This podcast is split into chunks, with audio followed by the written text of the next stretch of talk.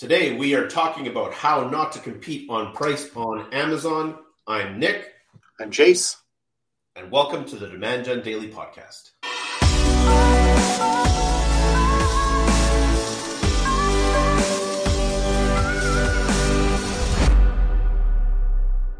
Please remember to like, follow, subscribe. We are talking today about Amazon and how not to compete on price, a super hot button topic.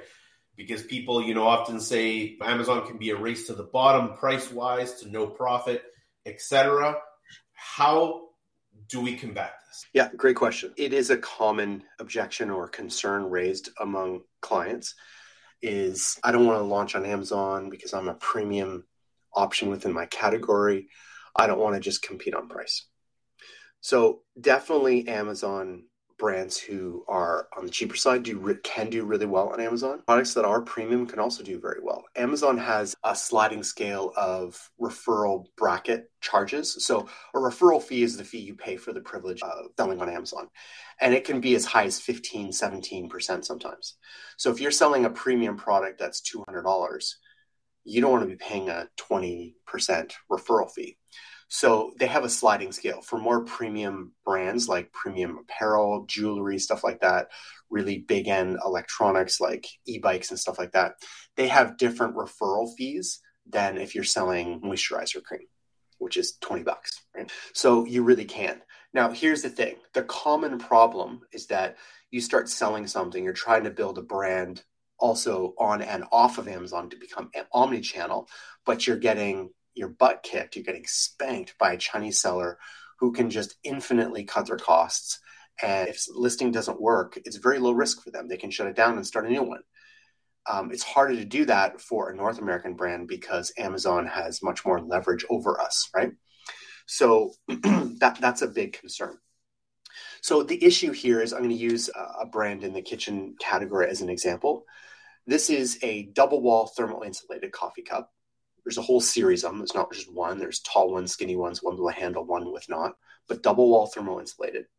And it's the most expensive in the category, but it's also the top recommended seller with 2,400 plus reviews. So how do we do? Pricing isn't a static thing. It's a dynamic thing. You want to be able to adjust the pricing according to your short-term and long-term goals. So when I'm doing a product launch, we talked about product launch in the past. I want to be able to go as low as possible on the launch day, right? The cheaper, the better. You know, people say, oh, why would I want to be cheap? I'm trying to make money. Yes, you're trying to make money, but you're also trying to have a successful launch, a product that can really be a game changer. You're trying to hit a home run, a grand slam. And to do that, you want to give it a chance by lowering the price as much as you can. Okay. That's going to signal to the algorithm that, hey, there's a new seller on the market within this category. If it's selling and it's cheap, you're much more likely to get a boost by the algorithm organically. So that's a big one. But you don't have to do that forever. You may do that just for a 48-hour period. You may be more aggressive and do it for a week. I've seen sellers do it for as long as 6 months, break even or lose a little bit because they are pushing out the competitors. It's very aggressive and it can work. And as I said in the past podcast, the psychology about it is that your competitor does not know how long you're willing to break even or lose a little bit. Right? And they're sweating. It's much more stressful for them than it is for you. Some will go even the more aggressive side where they're jacking up the ad cost on the PPC ads and they're lowering their price. Very aggressive. Can work, but a lot of people just don't have the stomach for it. They're not thinking long-term, and that's what I would recommend. Pricing strategy is a long-term strategy, not a short-term strategy. Yeah. So be willing to be dynamic. According to seasons, I'm going to adjust the price according to supply and demand, according to what I can get away with. Now, in the kitchen category, this product I was talking about, double wall thermal insulated coffee cups, for 60 days, we brought the price down to the near lowest price for that product category, but we had by far the most reviews. So it was just a no-brainer we were selling. And because we knew the listing was well optimized and converting for mobile, especially, a lot of our young moms were buying on a mobile device. Our session rates were great. We're sending all the right signals to Amazon that this is the product that you want to recommend in the top organic spot for these keywords. And then once we get that domain authority, that history of sales velocity that proves to Amazon that we're selling, we can incrementally increase the price. Magic. I don't want to say that it's easy because there's a lot of nuance there that needs to be executed well, But that basic dynamic strategy can work, and it's worked very well. So much that we talk about here sounds like obvious, basic marketing salesmanship, but very few people execute on these details, right? And that's basically pricing on Amazon. Yeah, and obviously there's nuances here, but one of them that I'm going to mention, which is always at the forefront of our mind, is brand. If you drop your price a lot with a really polished brand, like a very like aesthetically pleasing brand, very in tune with your target audience, etc., bringing the price back up is a lot easier.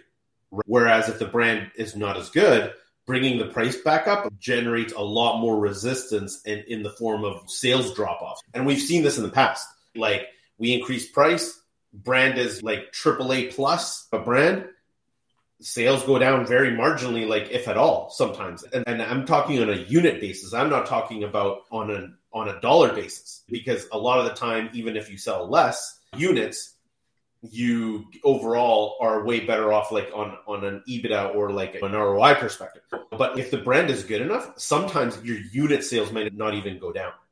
Sometimes they might actually even go up because of this. Now, if the brand isn't as strong, yes, as you increase price, you're going to see unit drop-offs, like for sure.